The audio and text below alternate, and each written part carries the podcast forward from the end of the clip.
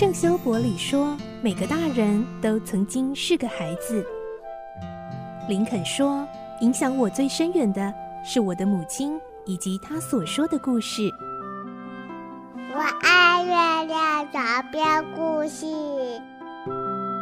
晚安，月亮床边故事。小青姐姐邀请每一位大孩子、小孩子一起听故事，不管多忙，也要和你一起听故事。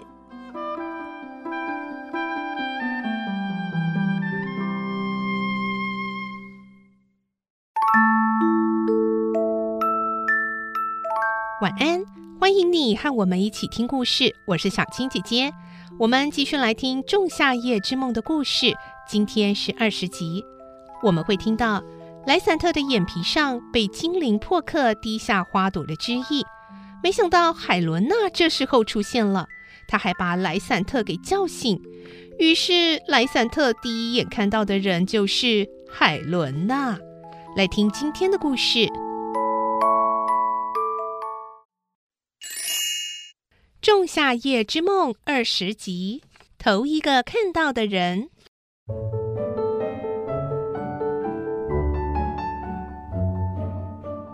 海伦娜实在嫉妒黑美雅的魅力，竟然能够吸引蒂米屈律斯到这般程度。她自问思索着：黑美雅的眼睛怎么会那么明亮，那么迷人呢？是不是因为泪水的缘故？不。不是这样子，要是泪水能够使眼睛变得漂亮，那像我这样常常以泪洗面，应该要比她更漂亮才对。他也想到蒂米屈律斯会像逃避一个丑妖怪一样的躲避他，或许是，或许是因为他真的就像一只狗熊，长得那么难看吧。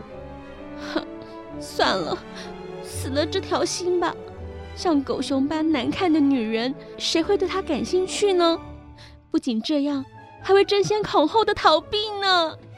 海伦娜虽然这样自言自语了一番，想要往好的方面想，但毕竟是个纤弱的少女，一种被人遗弃的悲哀立刻抢先涌上了心头，两行泪水也沿着脸颊不断地滴下来。她边哭边在附近徘徊。哭着哭着，她忽然想到，她在人世间已经不再有什么留恋和希望，不如海伦娜失去活下去的希望，于是想要一了百了，离开这个世界的话，就可以从此自人世间的种种辛酸苦辣完全解脱吧。想到这，他差不多下定了决心。那么，该到哪里去？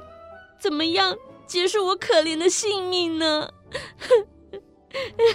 海伦娜擦干了眼泪，看看四周，无意中发现一个被露水沾湿的人，她大吃一惊。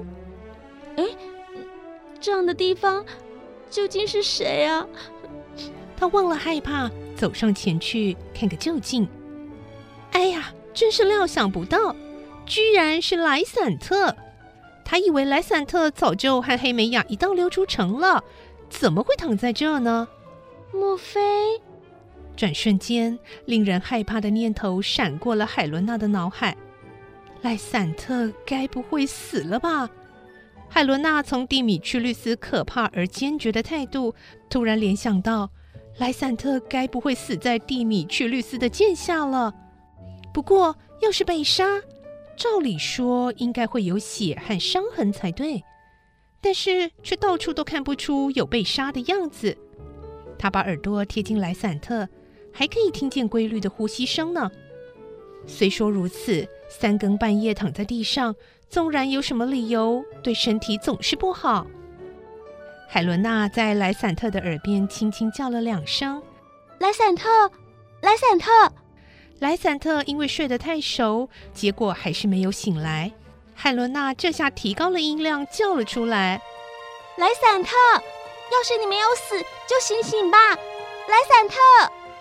莱散特一睁开眼睛，看到海伦娜，就像被弹簧一样弹了起来，疯狂的拉住海伦娜，热情的说：“啊，我我当然要起来啊，海伦娜！而且为了温柔可爱的你，不管是水中火里，我都会心甘情愿跳进去。这可把海伦娜吓坏了，同时也把她搞迷糊了。莱散特一睁开眼睛，头一个看到的人竟然是海伦娜。哎呀，破克，你怎么搞出这么荒唐的事了？看你一副自认成功、满脸得意的样子，亏你还愉快地吹着口哨，想要赶回去向奥白朗报告。说起来，你真是个鲁莽的家伙。哎呀，看来你还没有睡醒哎，莱散特，你在说梦话吧？海伦娜当然不知道破克已经向莱散特施了魔法，因此又惊讶又好笑的揶揄着莱散特。可是完全受红花魔力支配的莱散特，反而觉得海伦娜说的才是莫名其妙。什么梦话？你才是迷迷糊糊没有睡醒呢！我现在清醒极了。是的，我到现在身心才一起清醒了。在我的眼里，映现出的是你多么漂亮、高贵啊！我实在是不知道该怎么说才好呢。对了，蒂米屈律斯在哪里？我一想到他就恨得不得了，他是温柔美丽的你，遭受如此巨大的痛苦，真是令人憎恨的混蛋！让他死在我的剑下，该有多么痛快！海伦娜，蒂米曲律斯在哪里？快告诉我！莱散特像是马上要砍人似的，右手紧握着剑柄。他为什么如此憎恨蒂米曲律斯呢？海伦娜心想。肯定是因为蒂米屈律斯爱着黑美雅的缘故。海伦娜安慰着说：“嗯，你又何必把蒂米屈律斯的事情看得那么严重呢？他是爱着黑美雅没错，但那有什么关系呢？不管他想什么做什么，黑美雅仍然真心诚意的爱着你，所以你应该感到心满意足才对啊。对黑美雅应该感到心满意足，真是荒唐。”你简直在胡说八道！我现在非常后悔和他在一起度过那些无聊的日子。无聊？你才别胡说呢！你不是没有黑美雅就不能过日子了吗？实际上，你现在到这片树林里，不也是为了……别提了，海伦娜。哎，我一听到黑美雅的名字就作呕。冷静点，莱散特，你要不是在做梦，就一定是发疯了。不然你怎么会说出如此荒谬的话来呢？